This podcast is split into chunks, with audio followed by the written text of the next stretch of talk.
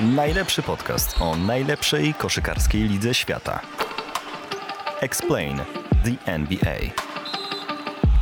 Analizują i wyjaśniają Mirosław Noculak i Radosław Spiak.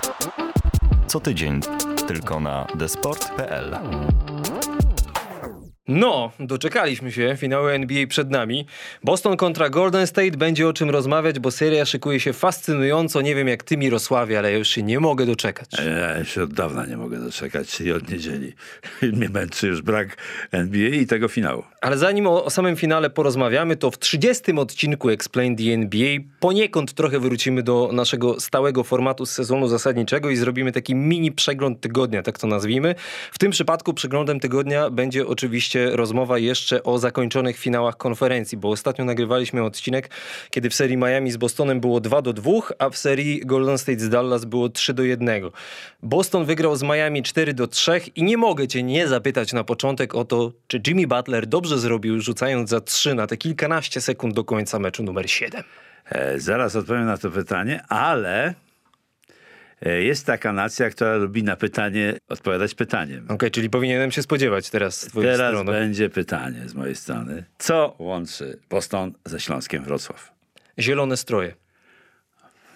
Pudło. No ale jak nie? Pudło. Łączy, ale pudło. 17 tytuł, czyli grają o 18 tytuł swojej, swojej A, historii. No tak, o- okej, dobra, zgadzam ale, się. ale, ale cię trafiłem w rady A, własnej. ale kurde, czemu ja na to nie wpadłem? 18. Widzisz- Ale zielone stroje też się zgadza. Nie, zgadza się. Trafiłeś pół na pół, ale wiesz, ale do, o istotę rzeczy, widzisz, miałem. Ale tak szczerze mówiąc, no to od 2002 roku, jak Śląsk Wrocław zdobył swoje 17 mistrzostwo, to się wydawało, że Boston swoje 18 zdobędzie szybciej. No tak, bo A było, tu się okazało, że jednak nie. bo było to w 2000, w którym 10 zdobyli ten 17 tytuł? W 2008. 8, 2008. 10 to Miami, zdaje się. Ja już nie pamiętam. W 2010 Boston ostatni raz był w finale i wtedy przegrali z Los Angeles Lakers. Ale tak, więc w tym roku mamy taką sytuację, że i Śląsk Wrocław, najbardziej utytułowany klub w Polsce, e, zdobył mistrzostwo i Boston może znowu wysunąć się na prowadzenie w klasyfikacji wszechczasów, bo i Celtics i Lakers mają po 17 tytułów. Więc jak Boston wygra w tym roku, to też będzie miał 18, tak jak Śląsk. Tak, krótko to mówiąc. jest, to jest niesamowita seria, właśnie rywalizacja Bostonu i Lakers. Świetny jest ten serial na ten temat. E, Dziedzictwo Lakers e, e, w jednej ze stacji streamingowych i chętnie to oglądam. To co z tym Butlerem? Butler e, podjął trudną decyzję. Podjął decyzję na bodaj 16 sekund przed końcem, czy 18. Chciał rozstrzygnąć e, spotkanie rzutem za 3. Nie jest to wybitny strzelec z dystansu. Choć w tej serii zdarzało mu się trafiać za 3. Nie raz, nie dwa. Ale była to decyzja zła generalnie. Dlatego, że Miami, nawet jeżeli e, by zdobyło tę, przewagę jednego punktu po rzucie Butlera, to, to jeszcze i, to nic, e, tej drużynie nic, niczego nie gwarantowało, ponieważ mógł, mógł odpowiedzieć, bo, odpowiedzieć Boston. I, co najważniejsze, Miami miało jeszcze przerwę na żądanie, czyli gdyby Boston odpowiedział, mówię hipotetycznie o sytuacji, gdyby Butler trafił i Boston odpowiedział, to Eric Spolstra miał jeszcze przerwę na żądanie i mógł rozstrzygnąć to spotkanie w nieco innym rytmie, że się tak wyrażę. A tak, e, no, e, był faul na Smarcie. Smart trafił obydwa rzuty wolne, zrobiło się cztery punkty, już trudno było odrobić te straty. Popatrzyłem na cytaty pomeczowe. Trener Elik Sperstra, e, to był dobry rzut, byłem pewien, że wpadnie. Al Horford, nie wiedziałem, co zrobi i o Butlerze. Tak. I uważałem, że miał dobrą pozycję. Bałem się, że piłka wpadnie do kosza i sam Jimmy Butler powiedział, koledzy nie mieli do mnie pretensji, moim zdaniem podjąłem dobrą decyzję. I teraz z jednej strony, jeśli to jest twój najlepszy zawodnik, a Jimmy Butler jest najlepszym zawodnikiem Miami i rzuca w kolejnych meczach 40 plus i 30 plus, to z jednej strony mam takie poczucie, że ma prawo oddać ten rzut, w sensie, że ma prawo zdecydować, że to będzie rzut za 3. Natomiast raz, że nie trafił, więc powinno się oceniać to mimo wszystko po efekcie, a efekt był taki, że punktów z tego nie było, i Miami już potem Bostonu nie dogoniło, bo były rzuty wolne Markusa Smarta, ale też jak popatrzyłem na liczby, to z tych tak zwanych rzutów za trzy punkty typu pull-up, czyli po kozłowaniu i po zatrzymaniu i wyjściu w górę, bo to jest co innego niż akcja typu catch and shoot. Tak. Jimmy Butler w tym sezonie pod względem skuteczności tego typu rzutów, biorąc pod uwagę e, oczywiście jakiś tam, jakąś tam liczbę oddanych tych rzutów w sezonie zasadniczym, jest razem z Jalenem Saksem z Orlando najgorszy w całej lidze. Ma skuteczność 19% za 3.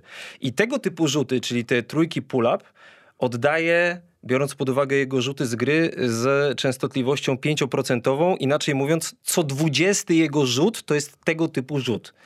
I w takim momencie I w takim momencie się na niego zdecydował. Mhm. Ja powiem szczerze, ja no nie wiem jak to powiedzieć, ale w pewnym sensie też byłem przekonany, że ta piłka wpadnie do kosza, ale nie dlatego, że Jimmy Butler oddawał rzut za trzy, tylko że ta seria tak nagle się zrobiła szybka, punktowa Miami, że byłem przekonany, że, że tak po prostu ten rzut wpadnie. Nie z samego faktu, że to była dobra decyzja. Z 13 zredukowali do, do, do dwóch, e, z 13 punktów przewagi na 3 minuty, 3,5 minuty, więc tam była seria niezła. E, Miami rzeczywiście i to oczywiście mogło wpaść. A to przepraszam, tylko jeszcze ci e, przerwę. Co byś powiedział, jakbyś był trenerem? Ericiem Spelstrą. Na pewno nic bym e, nie powiedział krytycznego w czasie meczu. Okej, czyli to dyplomacja, tak? Nie dyplomacja, zasady prowadzenia. Ale mówię o e, cytacie Spelstry po meczu, że uważa, że to był dobry rzut. E, to jest odpowiedź e, przyszłościowa, się tak wydarzy. I czyli dyplomatyczna i bardzo mądra ze strony Spelstry. Bo sądzę, że będą dalej pracować razem. Też mi się tak wydaje. No więc to jest, to myślę, że Spelsa jest bardzo, e, e, to jest mój ulubiony trener, wiesz o tym i to jest bardzo mądry gość moim zdaniem. Tak na odległość go oceniam, bo nie, nigdy słowa z nim nie zamieniłem. Ale tak swoją drogą, co pozwoliło Miami w ogóle zrobić tę serię punktową pod koniec meczu numer 7? Mnie się trochę nie chciało wierzyć. Ja ogólnie nie ufam Bostonowi jako drużynie trzymającej prowadzenia. O tym jeszcze porozmawiałem przy okazji zapowiedzi finału, ale ostatnie 2,5 minuty meczu. Smart nie trafia otwartej trójki, nie trafia po raz drugi, nie trafia po raz trzeci. Ale wcześniej jeszcze z ponad Jalen- sekund. Jalen Brown jeszcze ma faul w ataku. Smart miał cztery niecelne rzuty w, w ostatnich 3,5 minuty. I do, te, Minuty. I do tego faul w ataku Jalena Browna i do tego jeszcze jego niecelny rzut spod kosza, który poprowadził tę kontrę Miami Tak. i niecelny rzut Butlera za trzy. Jeśli Boston będzie chciał wygrać finały NBA, to powinien lepiej jednak gospodarować czasem. To znaczy faktycznie są takie momenty, kiedy 4, 5, 6 minut się prowadzi kilkunastoma punktami, to jeszcze nie jest czas, żeby grać na czas. Tym bardziej, że... Ale jednak ta końcówka... Ajajajajaj. Tym bardziej, że Warriors e, często przegrywają trzecie kwarty, ale za to wygra, wygrywają wyraźnie czwarte, więc to jest, to jest, to może być zderzenie, zderzenie dwóch innych światów, bo wiemy, że Boston właśnie w czwartych kwartach gra gorzej. Natomiast e, właśnie e, to, co opisałeś, to były te złe też decyzje ze strony Bostonu, bo Smart nie jest super strzelcem, a w- rzuca w, cz- cztery razy, a Jason Tatum, o ile dobrze pamiętam, nie, nie, nie rzucał ani razu. W tym okresie właśnie, o którym mówimy. Ostatni jego celny rzut to ten po akcji z za linii końcowej, po wyprowadzeniu piłki na 2,5 sekundy, kiedy tak zrobił obrót Fenomenalna od historia. Butlera i trafił za dwa punkty. Dwie i pół sekundy do końca, jak zwiódł Butlera nieprawdopodobnie. Butler był przekonany, że pójdzie do linii, do linii końcowej, a ten się odwrócił w stronę środkowej. No i właśnie ten pull-up jumper, czyli ten rzut z wyskoku po koźle zrobił znakomicie.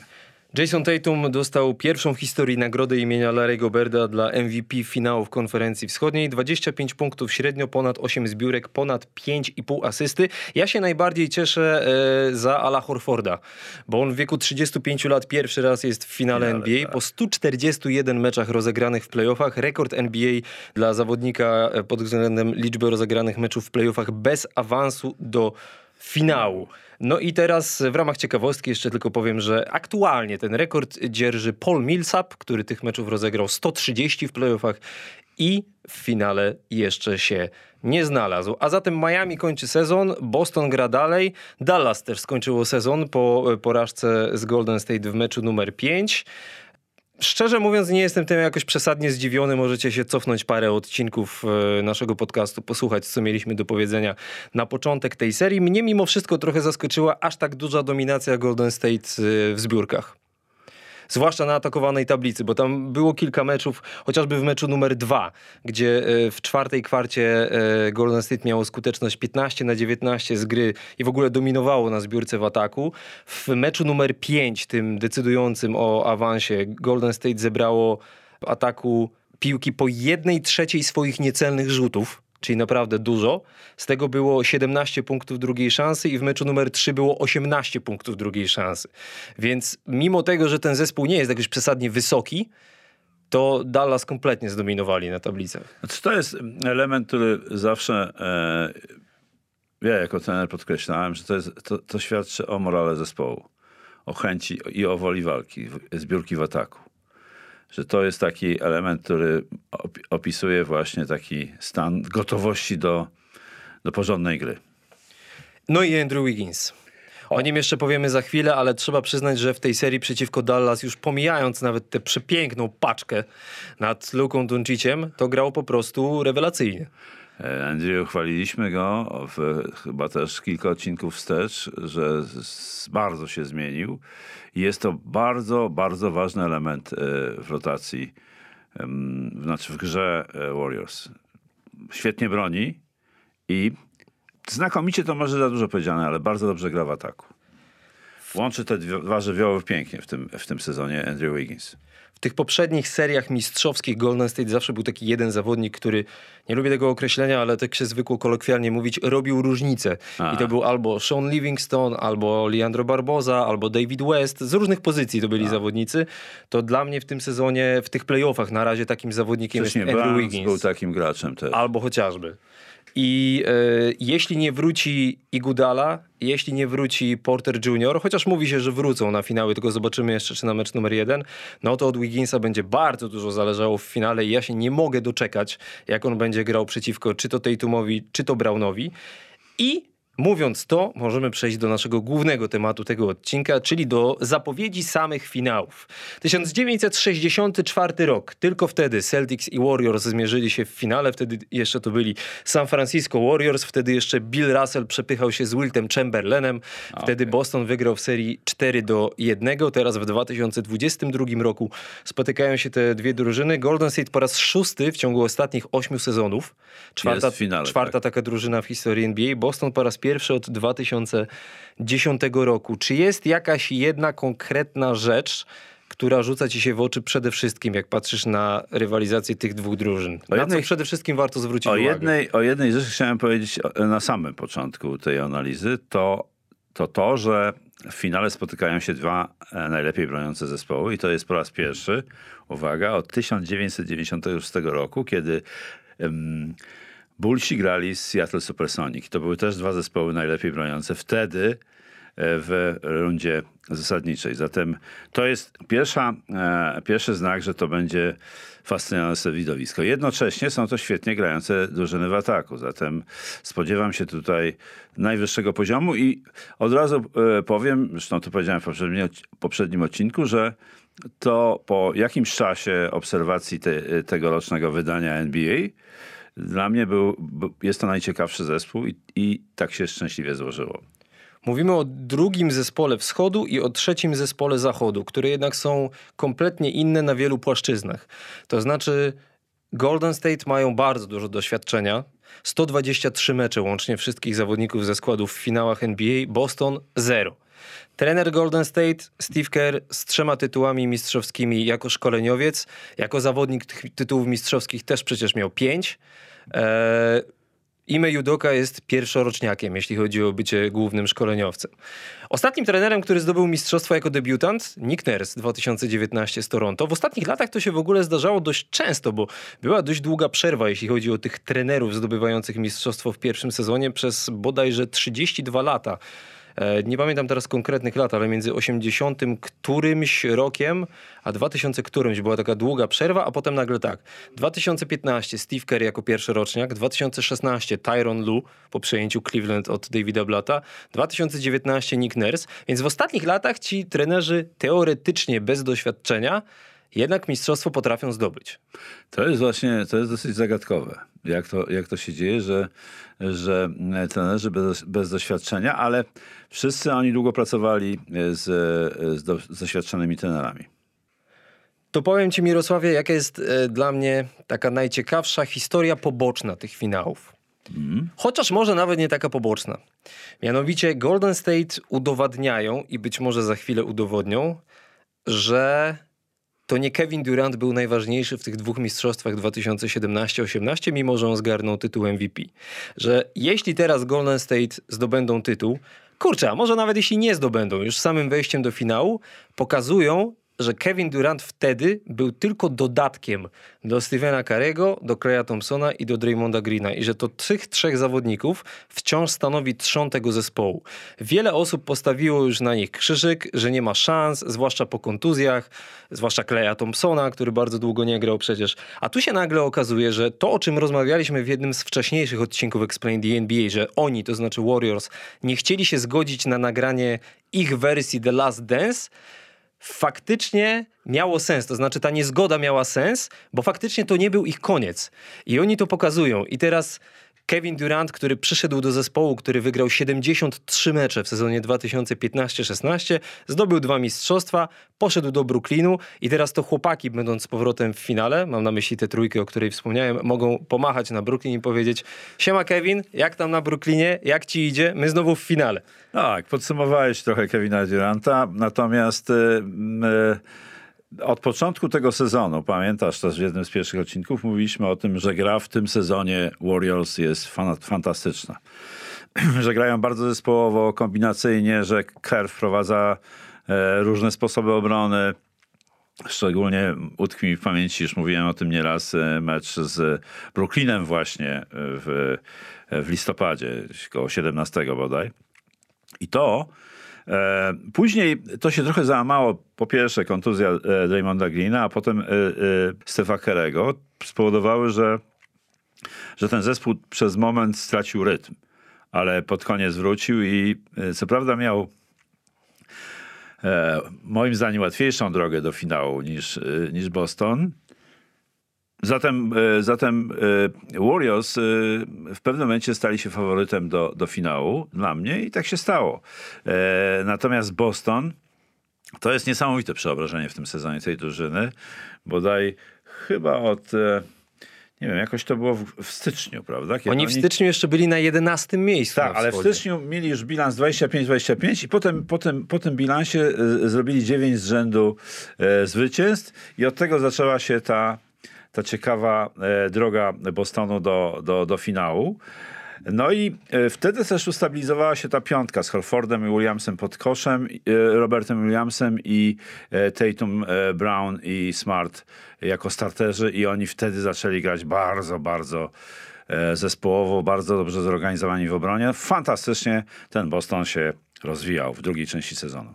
To, co powiedziałeś moim zdaniem o, o kontuzjach jest bardzo istotne, bo to po raz kolejny pokazuje, jak istotne jest zdrowie. Przecież w Golden State ostatnio Curry, Thompson i Green grają regularnie, grają całościowo w, we wszystkich meczach playoffów i ta drużyna ma absolutnie najlepszy atak. 116 punktów zdobywanych średnio na 100 posiadań i będą się mierzyły, tak jak powiedziałeś, dwie najlepsze obrony sezonu zasadniczego pod względem tego, tego ratingu defensywnego, ale Golden State ma najlepszy atak playoffów. Boston ma drugą obronę playoffów tylko za Milwaukee, no ale oczywiście w tym przypadku nie ma to aż takiego znaczenia, no bo co po najlepszej obronie, jeśli już nie grasz.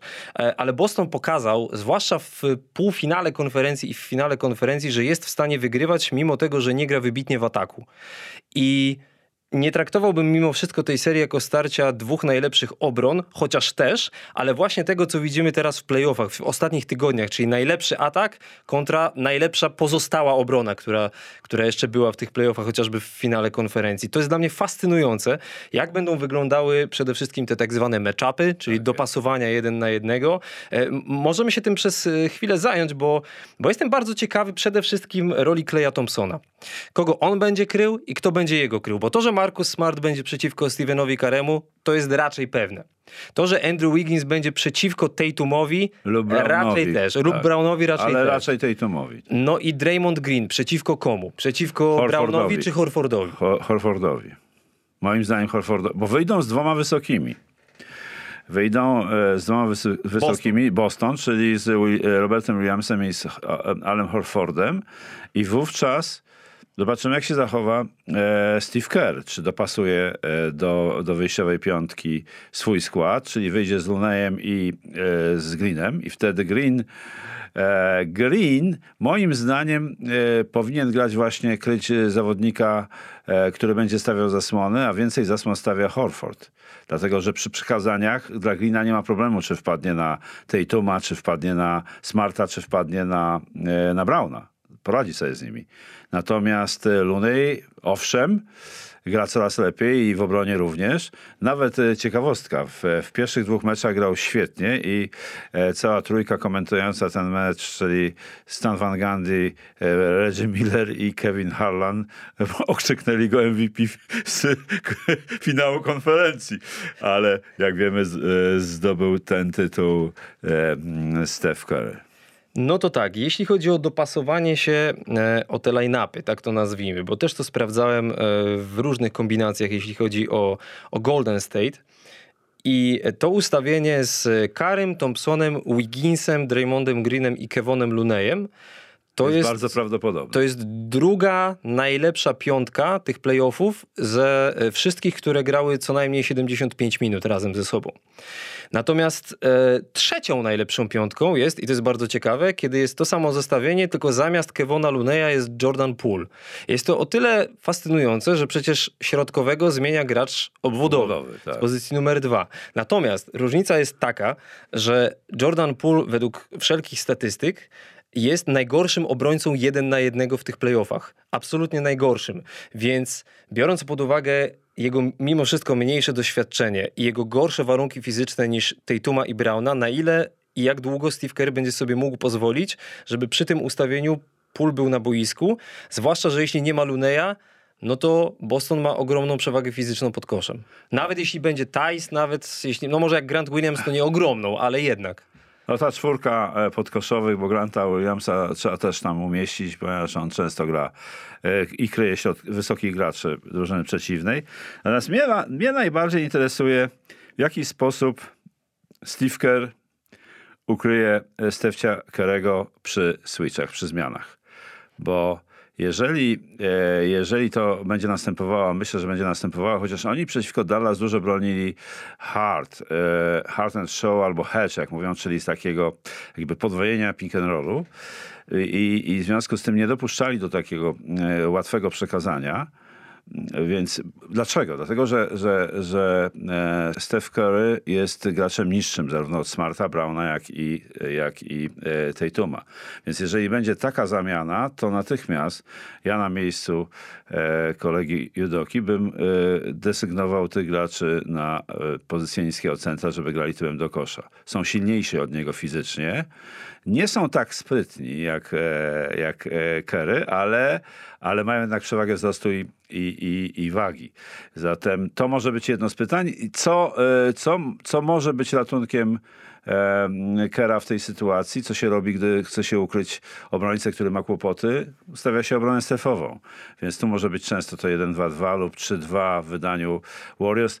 Tych kombinacji jest mnóstwo. Jestem tak nieprawdopodobnie ciekaw tych finałów pod względem właśnie pomysłów obu trenerów, co zrobić, jak, jak, jak przeciwdziałać pomysłom przeciwnika, że nie mogę się doczekać. Ja jeszcze tylko dodam, że to ustawienie z Jordanem Poolem zamiast Kevona Luneya to jest zestawienie, które gra e, w najszybszym tempie ze wszystkich piątek w playoffach, bo to jest e, ponad 105 posiadań na 48 minut. To jest naprawdę ogromne tempo narzucane przez Golden State E, i Boston, który musiał się męczyć, w sensie zagrał 14 meczów w ostatnich dwóch seriach, w finale konferencji i w półfinale konferencji, będzie miał pełne ręce roboty moim zdaniem.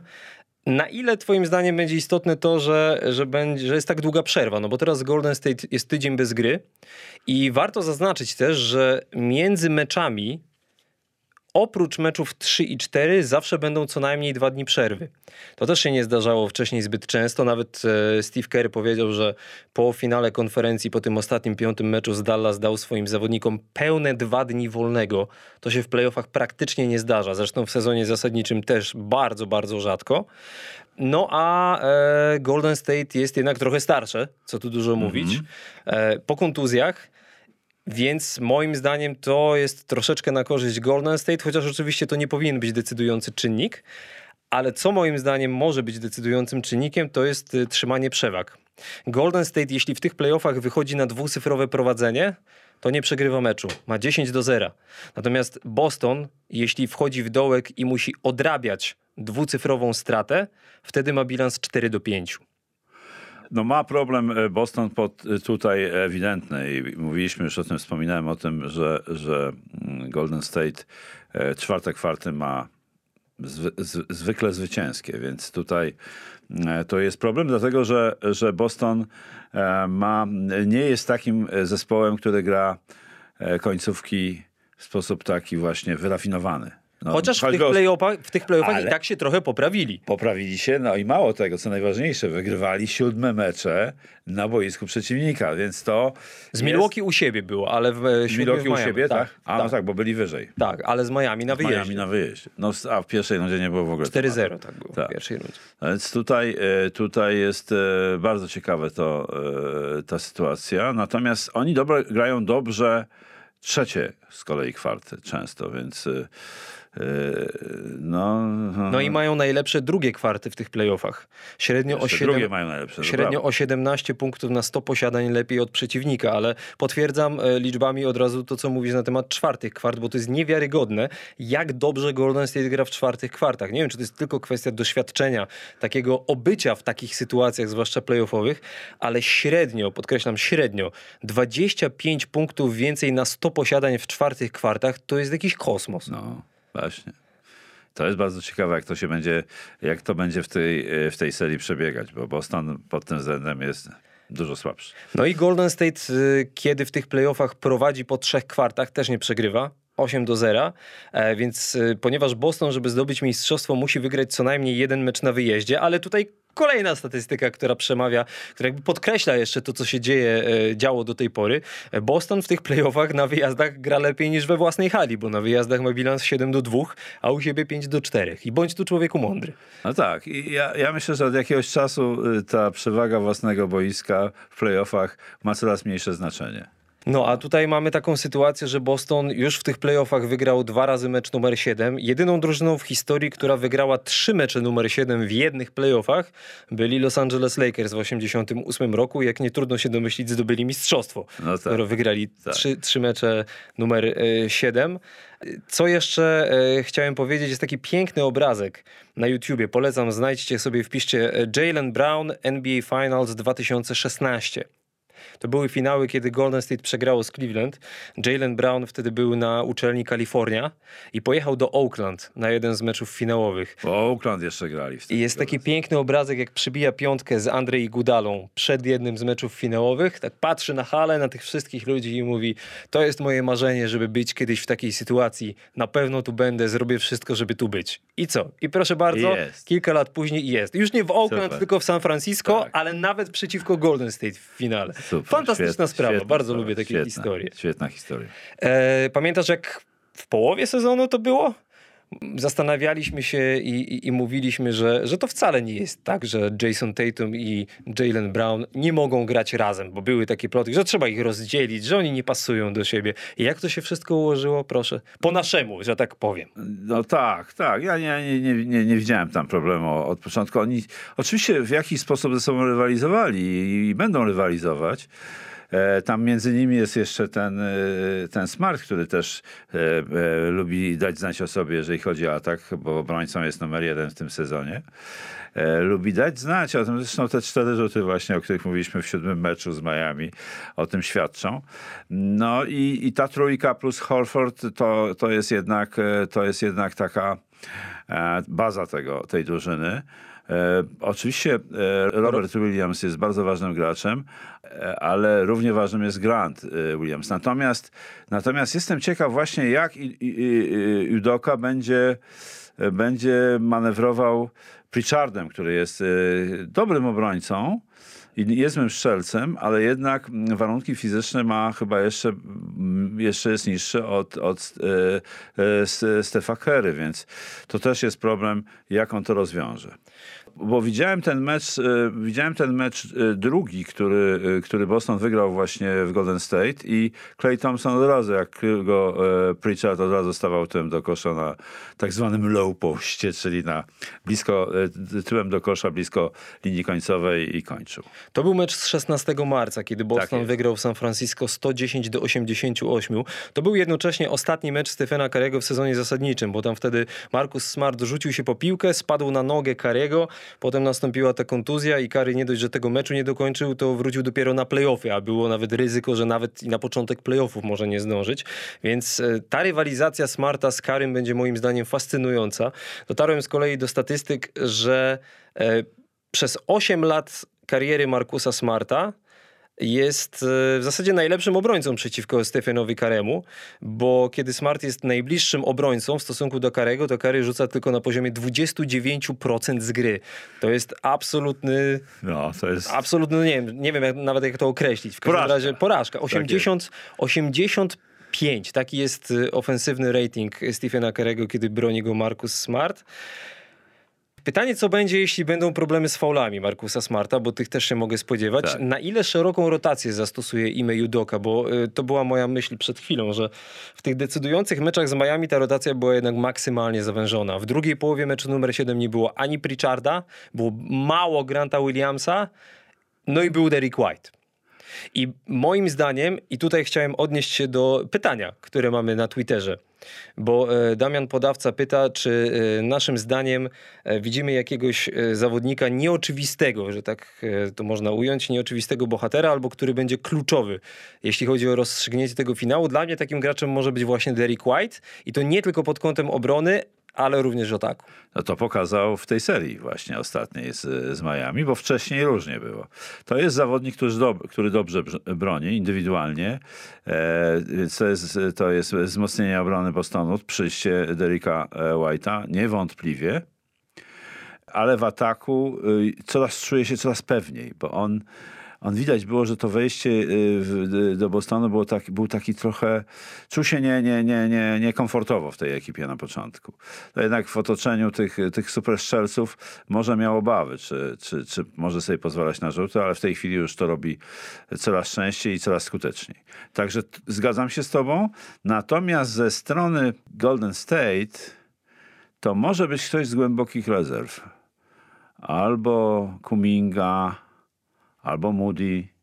Oni mogą wyjść i y, zrobić ważne rzeczy w, w, w ważnych momentach na, na skutek być może problemu z faulami lub innymi, innymi problemami. Oni już pokazywali, ci dwaj gracze, że potrafią e, w trudnych momentach zdobywać punkty. Moim zdaniem mimo wszystko w Golden State najwięcej będzie zależało od Kleja Thompsona. Jeśli Stephen Curry będzie relatywnie dobrze broniony przez Markusa Smarta, nie musi być na tym abstrakcyjnie wysokim poziomie, ale niech Tak. będzie chociaż na dość dobrym poziomie, to skuteczność Thompsona moim zdaniem będzie kluczowa i to jak on będzie bronił. No albo Jalena Browna, jeśli Green na przykład będzie miał problemy z faulami. Clay Thompson jest moim zdaniem kluczem do sukcesu Golden State w tej serii. Tak bym powiedział. Można się zgodzić z tą swoją opinią. Można się on- też nie zgodzić. Bo on, bo on, bo on rzeczywiście, mm, e, mam na myśli Kleja, coraz lepiej gra. Jest i, i w obronie, i w ataku jest coraz, coraz, że tak powiem, wydajniejszy. Zatem on może decydować, ale też e, może mieć znaczenie gra Jordana Pula, jeżeli chodzi o atak przede wszystkim. Bo to jest człowiek, który rzuca z nieprawdopodobnych pozycji. Więc y, tutaj bardzo ciekawie to się wszystko może rozwijać. Ale też, y, też y, bym nie, mm, nie lekceważył kolegi Luneja, który naprawdę ma, miał dobrą serię, jest w playoffach gra dobrze. W przeciwieństwie natomiast do Ala Horforda, e, Looney na przykład nie rzuca za trzy punkty, więc jeśli No będzie takie ustawienie, że Horford będzie na piątce i on go będzie krył, no to jednak Looney będzie trochę wyciągany spod kosza. Również do narożników. Będzie wyciągany, do, do, do, bo Horford najchętniej rzuca z, z narożników i trafia, chociaż z 45 stopni też on właściwie nie ma problemu, żeby, żeby się składać do rzutu. Nie znam statystyki, z których miejsc najlepiej trafia, ale, ale trafia. Więc Luney na pewno będzie wyciągany. Jak będzie, jakie będzie stosował rozwiązania mm, przeciwko temu atakowi e, no, urozmaiconemu, jeżeli chodzi o, o, o potencjał Bostonu, Kerr, jestem szalenie ciekaw. No i jeszcze jedna rzecz, y, która może okazać się bardzo istotna, zwłaszcza przeciwko tak dobrej obronie, jaką ma Boston, czyli straty. Bo Golden State w tak. sezonie zasadniczym gubiło bardzo dużo piłek. Więcej tych piłek y, gubiło tylko Houston i to jest prawie 20 15. 19 mie- 29 miejsce. Tak jest. No Boston tam zdaje się w środku gdzieś jest. Na 13 był pod tym względem. No ale 29 w To lidze nie. mistrza NBA to aż nie przyst... ewentualnego mistrza, finalisty. No, oni w którymś meczu z Dallas mieli blisko 20 strat i wygrali to, bo mieli chyba 70 zbiórek łącznie z kolei. To jest właśnie taka, taka, ci, ci, ci, takie paradoksy tam występują w, tym, w tej ekipie, że mają mnóstwo zbiórek i mnóstwo strat. To, i, i, I jednak te, te, te, te zbiórki, które pozwalają na ponowienie ataku są kluczowe. Jeszcze dwa słowa a propos Derricka White'a, bo dlatego go wymieniłem między innymi pod kątem klucza do obrony. Jeśli, bo pewnie zdarzą się takie sytuacje, że Marcus Smart będzie miał problemy z faulami. Derrick White broniąc Kyla Laurego albo Maxa Strusa, albo Wiktora Oladipo, albo Duncana Robinsona w serii z Miami. To było 188 takich posiadań, kiedy grał w obronie. Ci czterej zawodnicy rzucili przeciwko niemu łącznie we wszystkich meczach 9 punktów. Mieli skuteczność 3 na 28 z gry, czyli 11%, 1 na 14 za 3, 7 strat i White nie popełnił w tym czasie ani jednego faulu przy rzucie. To jest, y, to jest w ogóle fantastyczna statystyka, bo jak się patrzy na, na y, Derricka White'a, to tego nie widać, prawda? Kompletnie, prawda? Zu- Ale- zupełnie. A jest on świetnym obrońcą, jak się okazuje. Tylko jeszcze będzie musiał trafiać otwarte rzuty za 3 punkty. A z tym ma czasami problem. Bo podejrzewam, że Golden State e, raz na jakiś czas będzie jednak zostawiało mu trochę więcej miejsca, e, byleby nie rzucali ci lepsi od niego pod tym względem. No to jeszcze tak, Mirosławie. E, Za kadencji Steve'a Kera, czyli od 2014 roku, w Golden State oczywiście, jest tylko jedna drużyna w lidze, która ma z Golden State dodatni bilans. I jest to Boston. Oczywiście, że tak. 9 zwycięstw, Tak 7 jest, porażek. tak jest. Od 2014 roku. Więc no, jest tyle historii, tyle ciekawostek, Tak. tyle statystyk, tyle liczb, tyle takich podtekstów, o których możemy powiedzieć, nie starczy nam czasu na wszystko, ale, ale to wszystko pokazuje, jak wyjątkowe, moim zdaniem przynajmniej, będą te finały. Chciałbym się nie mylić. Ja też bym chciał siedmiu meczów. Ze wskazaniem na Boston od razu mówię, bo to powiedziałem tydzień temu. Bo chciałbym, żeby w tym e, roku, w tym sezonie zwycięstwo odniósł, odniosła drużyna ze wschodu, dlatego że wschód mi się dużo bardziej podobał niż zachód w całej rundzie zasadniczej. A wiesz, co ja bym chciał? Ja bym chciał, żeby wszystkie mecze skomentował Mike Breen. O! Bo Ja siódmy też. mecz Boston-Miami był komentowany nie przez niego ze Mark względu Jonesa. na COVID. Mark Mark, Jones. Tak. Jones komentował razem z Jeffem Van Gandym i Markiem Jacksonem. I Jeff Van Gundy też był strasznie przed, poturbowany głos miał przez jakieś Oj, przeziębienie. ewidentnie. Jakieś przeziębienie Ewidentnie. mocne, tak. Więc niech Mike Breen wraca po covid bo to przecież zdobywca nagrody Emmy dla najlepszego komentatora tej tak zwanej jedynki, jak to u nas mówimy, czyli play-by-play. Mike Breen jest moim ulubionym komentatorem i prawie jest tak dobry jak ty. Uch, aż to się normalnie zaczerwieniłem w tym momencie. Oj, Mój drogi. Paru komentatorów w życiu słyszałem. Mike Breen jest naprawdę w czołówce, ale ciebie też słyszałem i to, co powiedziałem, nie jest żadnym jajem. Dziękuję ci bardzo. No to w takim razie, jak już to usłyszałem, to możemy zakończyć zapowiedź finału w NBA i przejść do kolejnych tematów, bo jeszcze mamy. O, Jeszcze mamy kolejne tematy. Chcieliśmy się zająć jeszcze przez chwilę e, Dallas i Miami, bo te drużyny odpadły w finale konferencji. Co z nimi? Tak pokrótce. Dlatego, że e, Miami no, było bardzo blisko awansu do kolejnego finału po e, 2020 roku. Są dwa podstawowe pytania, jeśli chodzi o skład. Co dalej z Duncanem Robinsonem i e, co dalej z Tylerem Hero? Jeśli chodzi o Duncana Robinsona, sytuacja jest taka, że on ma e, kontrakt do sezonu 2025-26 i pod koniec sezonu, a zwłaszcza w playoffach po rundzie z Atlantą spadł mocno w rotacji, zwłaszcza na rzecz Maxa Strusa. Mi- problem związany z obroną. Właśnie, Słabo bo, broni. bo w trzech ostatnich sezonach, jeśli chodzi o atak, tylko jeden zawodnik w całej lidze trafił więcej rzutów za trzy punkty niż Robinson i tym kimś jest Buddy Hield. Biorąc pod uwagę wagę rzutów za trzy punkty we współczesnej koszykówce, będzie na pewno trochę zespołów, które tym Duncanem Robinsonem byłoby zainteresowanych. Ale tak samo zainteresowani będą e, Tylerem Hero, który statystycznie miał najlepszy sezon zasadniczy w swojej karierze. Oczywiście teraz była ta kontuzja, która nie pozwoliła mu e, grać w meczach numer 4, e, przepraszam, numer 5 i 6 przeciwko Bostonowi, a w meczu numer 7 zagrał tylko chwilę w pierwszej połowie i w drugiej już w ogóle nie widzieliśmy. I Tyler Hero może otrzymać od Miami 186 milionów dolarów za 5 lat gry. Przy czym Miami ma już wysokie kontrakty Laurego, Adebayo i Butlera. W związku z czym mogą zaproponować Tylerowi Hero mniej pieniędzy, ale jeśli Tyler Hero będzie się cenił, to w Miami pewnie nie zostanie.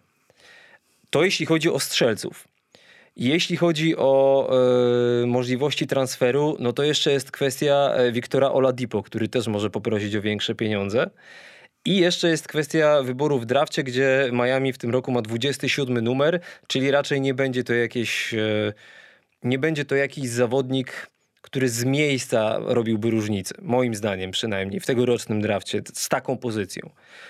W związku z czym, co ty byś zrobił na miejscu Pata Rileya? Znaczy, ja bym, y, ja, ja, nie, ja nie biorę pod uwagę tych, y, tych wszystkich ograniczeń finansowych, Okej. co, ja, co ja bym zrobił. Ja bym nie podpisał, nie, roz, nie przedłużył umowy z PJ Tuckerem i z Dwaynem Dedmonem i na ich miejsce bym poszukał odpowiednich graczy. Ja bym wziął na miejsce e, na miejsce właśnie tych dwóch zawodników bym wystąpił o Jonasa Valanciunasa na piątce, który jest e, wolnym graczem, będzie, jest free agentem, chyba bez, bez restrykcji.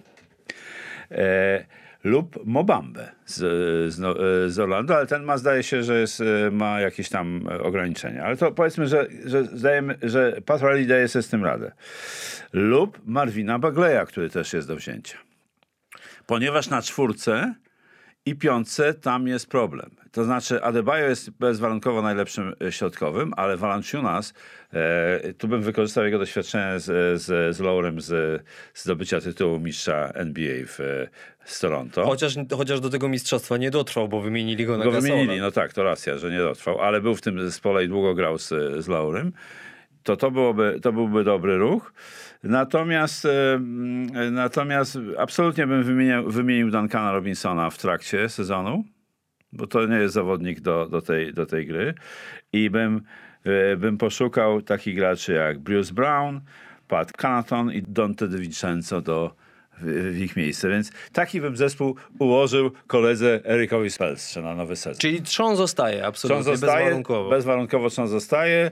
E, e, z, Hero, z Hero jest taki problem, że on jednak może być zmiennikiem i wtedy ma tylko jednego słabego obrońcę e, Spelstra tak naprawdę, bo Hero i e, Robinson są najsłabszymi obrońcami w drużynie Miami.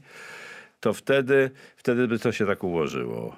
E, Ale, ale oczywiście tutaj wchodzą w grę pieniądze i różne inne uwarunkowania. Ja bym to zrobił jako, jako gdybym mógł takie, takie podjąć decyzję, to bym tak, tak ten zespół zmienił. No to jeśli chodzi o Dallas Mavericks, to sprawa jest chyba, e, jeśli chodzi o założenia przynajmniej, dość prosta, czyli jak pomóc Luce Donciciowi. E, Mówiliśmy kilka razy w poprzednich odcinkach naszych podcastów o tym wskaźniku usage i Luka Doncic w tym sezonie miał ten wskaźnik najwyższy w całej lidze. Nieco wyższy od Joela Embida w Filadelfii. To pokazuje, że w Dallas bardzo dużo zależy od Luki Doncicia i to zresztą było widać też w playoffach. Jason Kidd nawet zaznaczył po jednym z meczów, że żeby mieć szansę już na tym najwyższym poziomie, czyli powiedzmy finałów konferencji, ewentualnie finałów NBA, Luka musi grać wybitnie, żebyśmy mieli szansę na zwycięstwo. W związku z tym, co teraz powinno zrobić Dallas? Pierwsza rzecz, Jalen Branson, który y, tego lata będzie miał 26 lat, najlepszy sezon w karierze, średnio ponad 16 punktów. I jeśli odejdzie z tej drużyny, a może podejrzewam liczyć na e, ponad 20 milionów rocznie, no to już będzie problem. Mark Cuban, właściciel Mavericks, zarzeka się, że Branson na pewno u nas zostanie, będzie chciał, nikt nie może mu zaproponować tyle pieniędzy, ile my i tak dalej, i tak dalej. Tylko fajnie, Branson zostanie, ale na tym absolutnie najwyższym poziomie wciąż problemem będzie strefa podkoszowa. Bo taki na przykład Dwight Powell w całej serii przeciwko e, Golden State grał średnio poniżej 10 minut. Nie było Maxi właściwie. Kleber na pozycji numer 5 to nie jest człowiek, z którym zdobędziesz mistrzostwo Proszę cię. NBA. No z całym szacunkiem. Proszę cię, tam nie ma w ogóle Porzingisa nie ma. Davis Bertans to też nie jest środkowy, nie będzie. Nawet na pozycji numer 4 nie jest przecież wybitnym Nie, to obrońcą. jest zawodowy gracz. Więc moim zdaniem wzmocnienie strefy podkoszowej zdecydowanie, jeśli chodzi o Mavericks, tylko kwestia jak do tego dojść. Czytałem Chcesz już, że wiedzieć? Miles Turner albo Ru- Rudy Gobert. Chcesz wiedzieć, ja Pewnie, bym że zrobił? chcę. Pewnie, że chcę. Na tej samej zasadzie, Myślę, co, że nasi słuchacze też chcą. co, co, e, co z Miami, to jest mój pomysł, co ja bym zrobił, gdybym był GM-em. Autorski pomysł Mirosława Nocula. DeAndre Ayton pod kosz. Cmoknąłbym e, w nos e, kolegów z Phoenix za to, że, nie dali mi największego kontraktu, gdybym był menedżerem Ejtona, chociaż mają prawo do wykupienia, prawda, maksymalnie, maksymalnego. Ale powiedzmy, że nie zrobią tego. To jest dla mnie DeAndre Ayton do, do Dallas pod kosz. Bransona bym puścił. Dinwiddie bym przesunął na, na backupowego, czyli zmiennika na jedynkę i miałbym dwóch po 96 rozgrywających. Okej. Aha, no. I teraz kogo bym tam wziął? Zaka Lawina bym wziął do, do, A mówi się o tym. do, do, do, do Doncicza i lub, e, lub e, jeszcze innego gościa, który się nazywa, ostatnio dużo nie grał, który się nazywa Bradley Bill. Też się o nim mówi. No, chociaż w kontekście Miami również. I, y, I oczywiście nie podpisuję z Jalenem i przesuwam Spencera, tak jak powiedziałem. Tam ewentualnie y, w kolejce może być za Deandre Aytona Jonas Valanciunas, który mógłby też tam się znaleźć. No i w ostateczności Jusuf, y, Jusuf Nurkic. No oczywiście tutaj jeszcze są kwestie to tego, jest ta kwestia wy- wysokich graczy, Tak, tak? żeby wyrównać to wszystko finansowo, nie będziemy wchodzili w szczegóły. I ja nie mam absolutnie. kasy, tylko mówię, nie Jasne. liczę się z kasą, mówię co ja bym zrobił, gdybym był GM-em i jakbym przekonywał właścicieli, żeby taki zespół zbudować. Jasna I sprawa, bo, bo w przypadku Dallas trzeba też wziąć pod uwagę, że żeby się nie skończyło tak jak z Atlantą w tym sezonie. Czyli doszliśmy do finału konferencji i z samego faktu, że graliśmy świetnie, to na pewno w następnym sezonie też będziemy grali świetnie. G prawda, mówiąc krótko. Bardzo G. Zwłaszcza, że Nawet 5G bym Zwłaszcza, że jeśli do zdrowia wróci Jamal Murray, Michael Porter e, Jr., Denver idzie w górę. Tak jest. Phoenix, jeśli zostanie tam Ayton, też mimo wszystko będzie na wysokim poziomie. Kawhi wraca do Clippers, od razu dwie półki wyżej. Tak. Ze zdrowym polem, więc to nie jest tak, że No zachód- doszli do finału konferencji i już na tym poziomie zostaną. No właśnie nawet odwrotnie bym powiedział. Zachód, e, Zachód się może moc e, poprawić bardzo po powrocie tych zawodników, o których mówiłeś. Zostać na tym poziomie będzie wyjątkowo trudno. No. Więc e, gorące lato przed Dallas Mavericks, przed e, generalnym menedżerem i ogólnie przed kibicami tego klubu. A ja sobie tak pomarzyłem, co bym po, po, podziałał, gdybym był GM w jednym i drugim przypadku. Nie, nie licząc się oczywiście z kasą. No to jeszcze jedna kwestia nam została, tym razem jeśli chodzi o nowego trenera. To już tak na koniec tego odcinka. Los Angeles Lakers mają nowego trenera. Będzie nim Darwin Ham, były asystent między innymi e, Mike'a Budenholzera w Milwaukee Bucks. To jego ostatnia praca i e, nazwisko Hama przewijało się w różnych plotkach, jeśli chodzi o trenerów w ciągu ostatnich, ja wiem, sześciu lat chyba nawet. I wygląda na to, że no w końcu ktoś da mu szansę. Przy czym środowisko, do którego trafia, jest powiedzmy specyficzne, czyli Los Angeles Lakers, wyjątkowo niekompatybilna drużyna, przynajmniej w ostatnim sezonie. I co taki trener pierwszoroczniak może zrobić? Załóżmy, że ta drużyna zostaje jak jest. Więc był tam już w Lakers on chyba dwa sezony pod Mike'em Brownem. Jako Mike Brown był głównym trenerem w, w, w chyba 2011-2013 bodajże. Był asystentem. Potem był u Budenholzera w Atlancie i w, i w Milwaukee, więc on doświadczenie takie jako, jako asystent zbierał świetne. Ma też doświadczenie jako mistrz NBA z Detroit Pistons w 2004 roku Tak i potem e, wicemistrzostwo. Z tym, że on tam grał średnio 8 minut, nie był zna, znaczącym zawodnikiem, ale w jakim towarzystwie? Dwóch Wallace'ów, Hamiltona, e, Billupsa. Prince'a, Billupsa. Billups jest już trenerem pierwszym e, w Portland. No nie był to najlepszy sezon chyba e, Portland. E, po raz pierwszy nie grali w, e, w PO? Od dłuższego czasu. Od dłuższego czasu, e, tak, od 8 lat, od 8 czy tam iluś sezonów. W każdym razie, e, w każdym razie, no, bardzo trudne zadanie przed nim. Jak, jak on się skomunikuje przede wszystkim z, z LeBronem Jamesem i co oni zrobią na, na rynku transferowym, bo ten, ten zespół jest, e, tak jak powiedziałeś, niekompatybilny, nie działa, nie, nie, nie funkcjonuje, nie, nie, nie składa się, chociaż nazwiska tam są. I jak sobie poradzi z tym Darwin Ham, to jest duża zagadka dla mnie.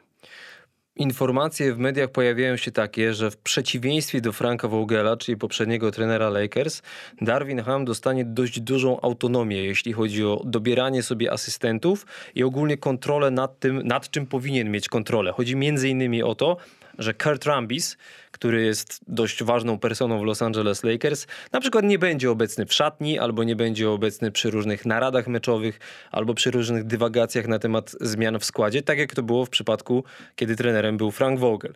Bo media w Los Angeles szeroko się o tym rozpisywało. To, nawet nie wiedziałem o tym, słabiuteńkie. Natomiast jak będzie wyglądał skład Los Angeles Lakers, tego w tym momencie nie wiemy. No Anthony Davis cały czas jest kontuzjowany, Russell Westbrook cały czas nie może sobie znaleźć miejsca na boisku i wszystko jest cały czas na barkach LeBrona Jamesa, więc wyjątkowo trudne zadanie przed Darwinem Hamem, chociaż jeśli będą jakieś ruchy transferowe, no to oczywiście ten skład będzie wyglądał inaczej, natomiast moim zdaniem, jeśli w przyszłym sezonie Lakers awansują do playoffów, to i tak będzie sukces Zgadzam się, tego trenera. zgadzam się. Będziemy sprawdzali, jak Darwin Ham będzie sobie radził, no i czekamy na kolejne wieści transferowe, już nie tylko jeśli chodzi o trenerów, ale także jeśli chodzi o zawodników. I zaczynamy finały NBA. Noc z czwartku na piątek. E, Możecie słuchać tego podcastu od czwartku, ale część z Was pewnie będzie go słuchała już po meczu numer jeden. My wracamy za tydzień po meczu numer trzy, czyli będziemy nagrywali nasz podcast w czwartek, a do odsłuchania będzie w piątek. Będziemy po trzech meczach. Będzie albo 3 do 0 dla kogoś, albo 2 do 1 dla kogoś. Nie ma żadnej innej możliwości. Życzymy sobie siedmiu meczów. Naturalnie. Słyszymy się w takim razie za tydzień i do usłyszenia. Do usłyszenia.